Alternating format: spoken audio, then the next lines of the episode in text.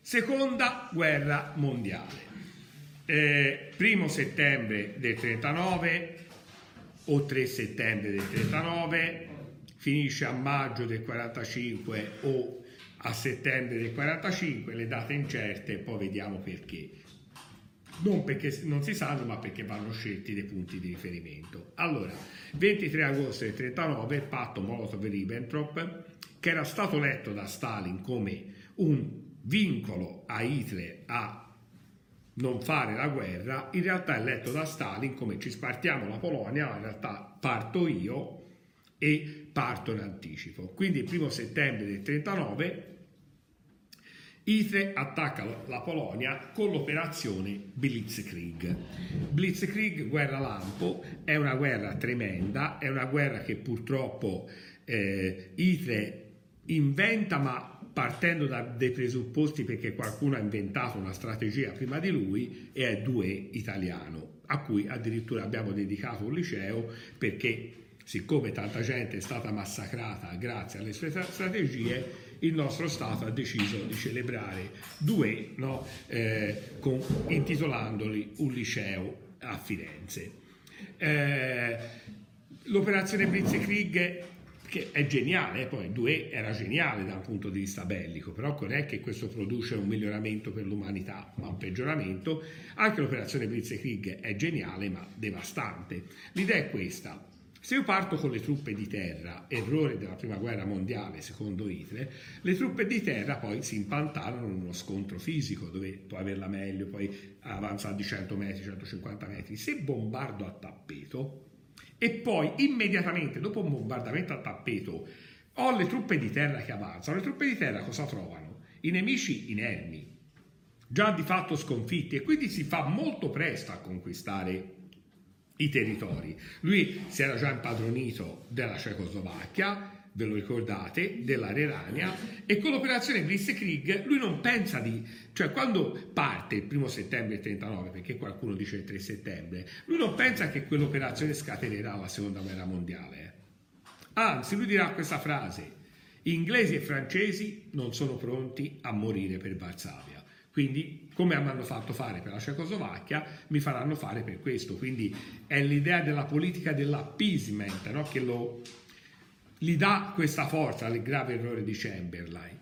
3 settembre del 39 arriva la dichiarazione di guerra di Francia e Inghilterra, quindi formalmente parte la guerra, però nessuno se ne accorge, ovvero Francia e Inghilterra dichiarano guerra alla Germania, la Germania dice vabbè, mi avete dichiarato guerra, ma aspetto, non è che devo fare la prima mossa io. Però Francia e Inghilterra non hanno il tempo materiale per mandare contingenti in Polonia, anche perché con la guerra lampo in 27 giorni Hitler ha già conquistato la Polonia. Il 27 settembre la Polonia si arrende e è territorio tedesco. Cosa succede? Che Hitler è pago, lui voleva la Polonia l'ha conquistata. Francia e Inghilterra hanno dichiarato guerra, però ormai tanto la Polonia è conquistata, ora si fa guerra alla Germania per cosa? E si assiste a una situazione quasi surreale. Mussolini dice, ve l'avevo detto che non si deve intervenire immediatamente in questa guerra perché l'Italia dichiara la neutralità, perché siamo a quella che i francesi definiscono drôle de guerre, la strana guerra, c'è la guerra ma nessuno se ne accorge. Questa strana guerra dura dal settembre del 39 all'aprile del 40, quando poi le operazioni invece partono, perché francesi e inglesi stanno dietro la linea Maginot, i tedeschi sono dietro la linea Silfrido, ognuno aspetta l'azione dell'altro. Francesi e inglesi sembrano dire a Hitler, visto che sei tanto aggressivo attaccaci, lui dice perché vi dovrei attaccare, venite, mi avete dichiarato guerra e io vi aspetto volentieri, vi offro tè, pasticcini come ho fatto al cancelliere austriaco, se venite trovate duro, però si rimane in questa posizione. Drôle de guerre, strana guerra, inizi te, inizio io, è tua l'aria, no? Cosa fa? Cioè, sembra veramente di vedere una guerra tra bambini, e Mussolini che dice: vedi, ora io posso davvero svolgere il ruolo dell'alto mediatore. Ma Hitler è attento a tutto. I servizi segreti tedeschi funzionano davvero, riescono a sapere quali sono le mosse dell'Inghilterra, le mosse della Francia, e l'Inghilterra ha avviato un rapporto con la Norvegia commerciale estremamente importante, ovvero l'Inghilterra sta acquistando a un prezzo quasi di regalo, il re Haakon VII quasi regala, tantissime tonnellate di legname dalla Norvegia. A cosa serve il legname? A fare le navi per la flotta. A quel punto lui si rende conto che il legname che si trova in Norvegia non si trova da nessun'altra parte, e allora cosa fa Hitler? Invade la Norvegia, gioca d'anticipo. Haakon VII, il re, fugge, va in Inghilterra, e in Norvegia viene messo come capo di stato un nazista norvegese. Questa è anche un'abilità di tipo napoleonico: prendo uno del posto e lo metto lì. Quisling. Nei dizionari storici al termine Quisling trovate uguale collaborazionista, no? Cos'è il collaborazionismo? Sono quegli stati che Hitler invade e poi mette un governo amico con un nazista del posto che collabora con Hitler, e saranno tantissimi i governi collaborazionisti. Si dice Quisling è stato il primo durante la seconda guerra mondiale, ma Tiso in Cecoslovacchia c'era già, no? Quindi Tiso in Cecoslovacchia, Quisling in Norvegia, Seyss-Inquart gestisce l'Austria, anche se l'Austria non è un collaborazionismo perché l'Austria è annessa, Mussert in Olanda, e poi ancora c'è Franco in Spagna, amico, Salazar in Portogallo, Mussolini in Italia. Quindi lui fa... E poi dopo, però dopo, aspetta, dopo. Allora, cosa succede? Che ritornando dalla Norvegia, perché fermarsi? Conquista la Danimarca, conquista il Benelux e mette Mussert. La Francia aveva organizzato molto bene la linea Maginot. La linea Maginot era veramente una linea fortificata nel miglior modo possibile. Chi ha pensato alla linea Maginot cosa ha fatto? Dov'è che fortifico di più? Dove non c'è una fortificazione naturale. Quindi nel bosco delle Ardenne, una regione boschiva fitta di alberi secolari, è inutile mettere una grande fortificazione artificiale quando c'è una fortificazione naturale. Non aveva fatto i conti il capo di Stato Maggiore francese con cosa? Con i Panzer tedeschi. Panzer, i carri armati di nuova generazione, nessuno li aveva previsti. Hitler lì è stato abilissimo, li ha fatti costruire, li ha testati, li ha fatti preparare, ma nessuno sapeva di questa potenza. Cioè i Panzer, i carri armati di vecchia generazione, quelli della prima guerra mondiale, sarebbero morti, si sarebbero schiantati negli alberi delle Ardenne, non sarebbero andati avanti, no? Loro fanno la spianata delle Ardenne. I Panzer veramente buttano giù tutti questi alberi che sembrano alberi di argilla, raccontano soldati francesi quando vedono questa scena. Questi Panzer sono enormi, sono fortissimi, e passando dal Belgio, la storia del Belgio non ha quasi mai dichiarato guerra a nessuno, è la zona, perché è la zona di passaggio che ha avuto più battaglie dell'intera Europa, no? Passando dal Belgio arrivano in Francia e invadono la Francia, maggio del 40. A quel punto Mussolini è in difficoltà. Mussolini dice ai confidenti, poi arriva la voce a Hitler e lui la negherà: ci sarà, qui si capisce che ha capito davvero poco della guerra, ci sarà una nuova Marna. la resistenza dei francesi nella prima guerra mondiale, cioè i francesi resisteranno ai tedeschi e io farò l'alto mediatore. Poi capisce che la mediazione, la Marna non ci sarà, i francesi sono pronti alla resa e allora cambia strategia e dirà: ci serve un pugno di uomini sulle Alpi francesi, pugno di uomini francesi morti sulle Alpi, per sedere al tavolo delle trattative come vincitori. Qual è la strategia di Mussolini? Si entra in guerra, si va a uccidere i soldati francesi disarmati, così anche noi abbiamo partecipato. La Francia si arrende, la guerra mondiale finisce, perché una volta si arrende la Francia, si arrende anche l'Inghilterra. Non aveva capito nulla a questo punto della guerra, mentre all'inizio aveva capito diverse cose Mussolini, l'aveva anche previste molto bene. Ora vediamo che Mussolini è veramente in balia delle onde, sta perdendo tutte quelle qualità che aveva di stratega, è ormai allo sbando, no? Come quando una squadra ormai è in balia degli avversari, lui non sta più capendo come sta funzionando la cosa. Quindi decide il 10 giugno del 40 di entrare in guerra, perché pensa che sia una guerra indolore, no? Italiani di terra, di mare, d'aria, l'ora è giunta, l'Italia partecipa, acclamato a Palazzo Venezia, tutti contenti, perché poi è questo, cioè non è che dice è Mussolini è mezzo matto, è Hitler che è mezzo matto, no, questi quando si affacciavano al balcone e c'era la gran parte del paese. Cioè Mussolini quando dichiara guerra alla Francia, è vero che siamo in dittatura, è vero che c'è il partito unico, ma se c'erano le elezioni le vinceva Mussolini, è chiaro questo. Non ci si può deresponsabilizzare più di tanto come italiani e come tedeschi dicendo è tutta colpa di quei due, sì, quei due, per l'amor del cielo, speriamo uno non trovi mai vicino di casa Hitler, no? Queste cose lì, però non è che è tutta colpa di quei due, altrimenti poi diventa l'alibi storico, e i tedeschi in questo sono addirittura peggiori degli italiani nel crearsi l'alibi.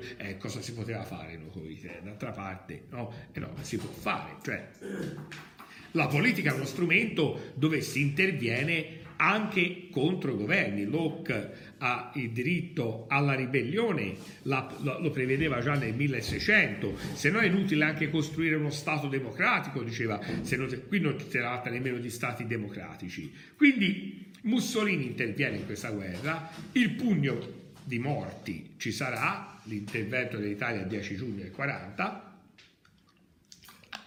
ma questo pugno di morti non darà gli effetti sperati, la guerra non finisce, c'è la resa della Francia, ma la guerra continua con l'Inghilterra, perché intanto dal 10 maggio del 40 in Inghilterra era nato un governo di solidarietà nazionale, nasce perché c'è un'emergenza, e infatti c'è l'emergenza della guerra, e questo governo però non è più guidato dall'inutile Chamberlain, è guidato dal maestoso Winston Churchill, uno che faceva politica con la stessa maestria con cui Nadia Comaneci faceva gli esercizi di ginnastica.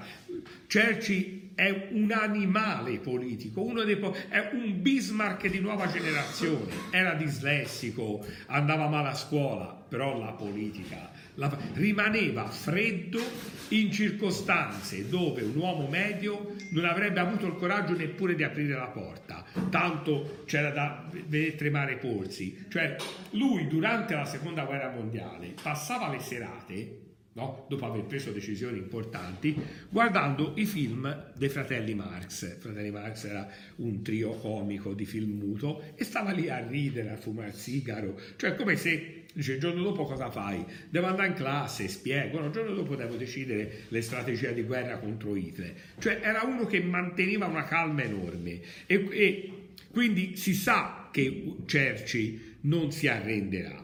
Cosa succede in Francia? La Francia viene divisa in due zone.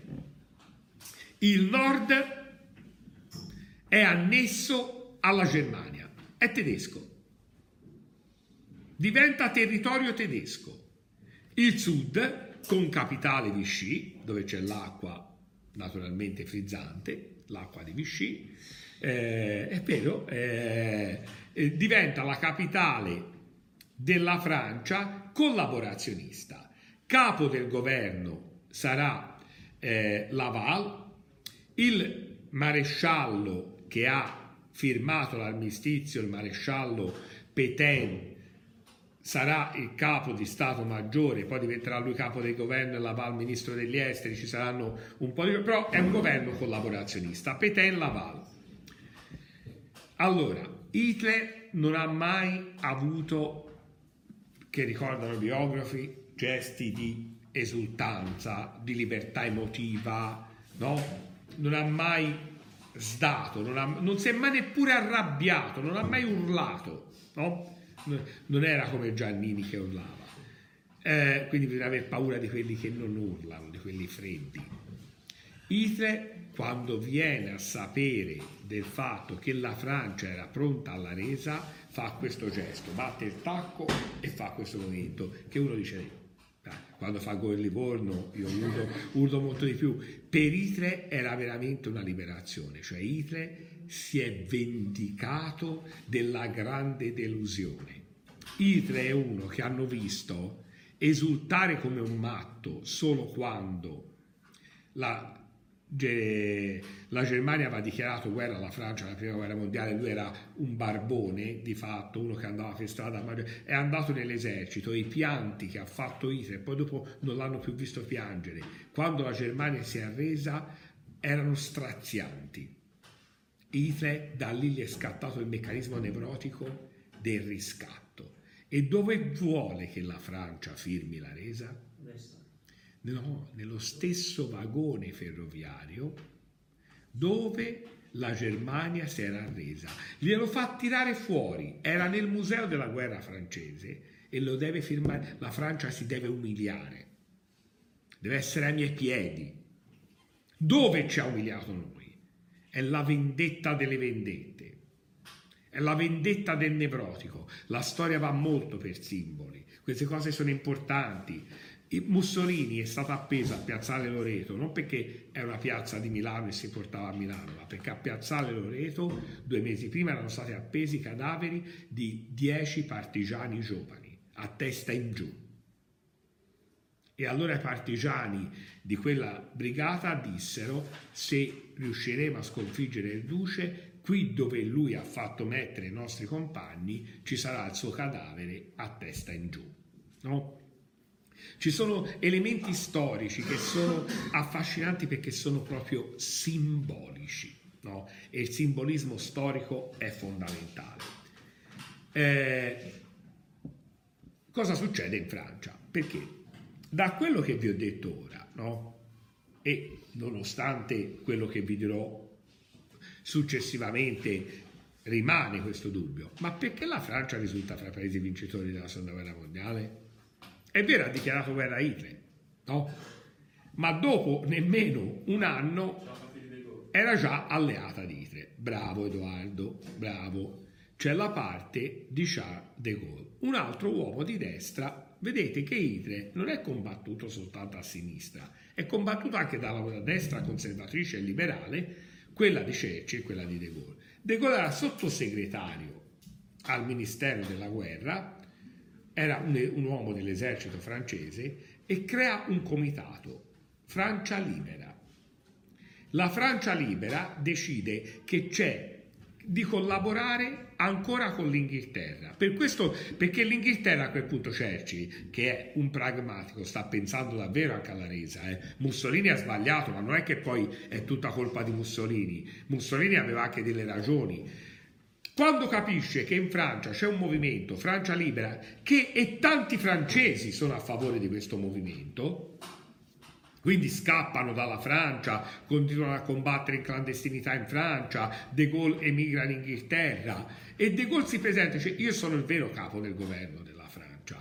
La Francia non è quella di Petain e Laval, la Francia è quella che combatte il nazismo, e inizia a combattere il nazismo dall'esterno. E non è facile, non è assolutamente facile, perché quando Churchill dice vabbè, ora combattiamo il nazismo, quindi combattiamo anche la Francia, e quindi te devi combattere. Quando decide il 3 luglio del 1940 di bombardare La base militare ad Orano, una base militare navale francese ad Orano in Algeria, e fare molte vittime dei francesi, De Gaulle dice no, io non sono d'accordo, questa operazione non va fatta, muoiono dei miei fratelli. Dice, ma te ora sei di qui o sei di là, ora devi decidere. La Francia di quelli che chiami i tuoi fratelli sta combattendo a fianco di Hitler, la guerra è guerra, quindi viene bombardata, e si parla appunto poi, cioè, molti biografi ogni tanto magari esagerano, del pianto di De Gaulle quando dice sì, è giusto così, no? Piangendo con la voce rotta dall'emozione, capisce che Churchill ha ragione, però è seria la questione. Cosa si aspetta Hitler a questo punto?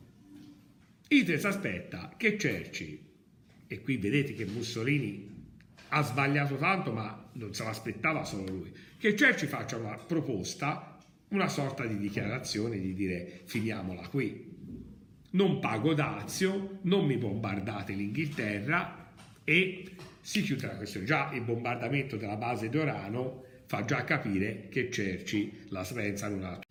E non arrivando richieste di chiusura della guerra da parte dell'Inghilterra, Hitler capisce che Churchill fa sul serio, e a questo punto bisogna prevedere un'altra operazione, l'operazione Leone Marino, l'attacco alla Gran Bretagna.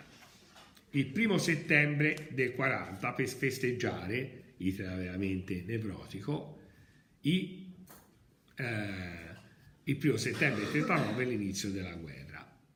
Si sa che partirà l'attacco, e a poche ore dall'attacco Churchill parla alla nazione in uno dei discorsi alla radio più belli, forse anche molto retorici, perché comunque giustificano una guerra, però che arrivano davvero al cuore delle persone. Non gioia, ma lacrime e sangue vi prometto. Il terrore del nemico, la furia del nemico si sta abbattendo su Londra con una forza enorme. Forse non saremo nemmeno in grado di rispondere a questo attacco. Ma se l'impero britannico resisterà 1000 anni, si possa dire questo è stato il giorno più bello. Cioè Churchill dà una carica, dà un entusiasmo, però non promette gioia, non promette facile vittoria. Churchill promette lacrime e sangue, e fa delle cose molto importanti. Churchill, anche a livello simbolico, Churchill è considerato un pragmatico, quasi animalesco, però mette in salvo tutte le opere dei musei londinesi, perché le persone muoiono, dispiace, ma le generazioni vanno avanti. Se si perde un'opera d'arte, si perde la storia, e un impero, uno stato non può esistere senza storia. Le radici vanno mantenute.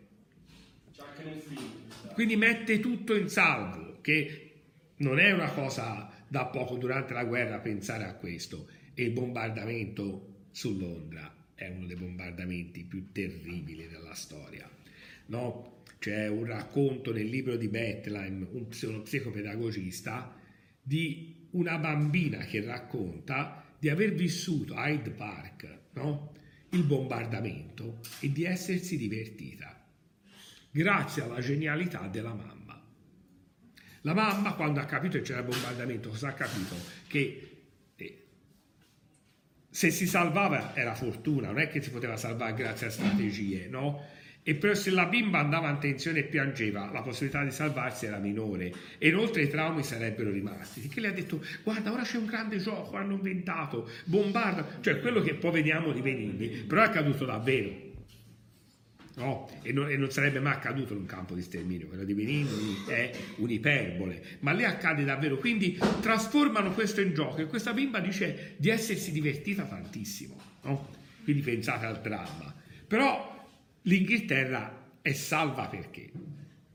È perché puoi fare come ha fatto in Francia, in Belgio, bombardi, ma poi c'è il mare, e quindi la Manica diventa la grande resistenza naturale dell'Inghilterra, che permette a Churchill di resistere, ma guardate che le pressioni tanti, anche il re dice ma forse conviene arrenderci, Churchill resiste e prova a lanciare degli aiuti, cioè, qui bisogna che è vero che c'è stata una guerra tra di noi nel 700, ma ormai i rapporti sono d'amicizia, siamo l'ex madre patria, USA aiutaci, ma Roosevelt non può intervenire nella guerra e manda soltanto degli aiuti economici.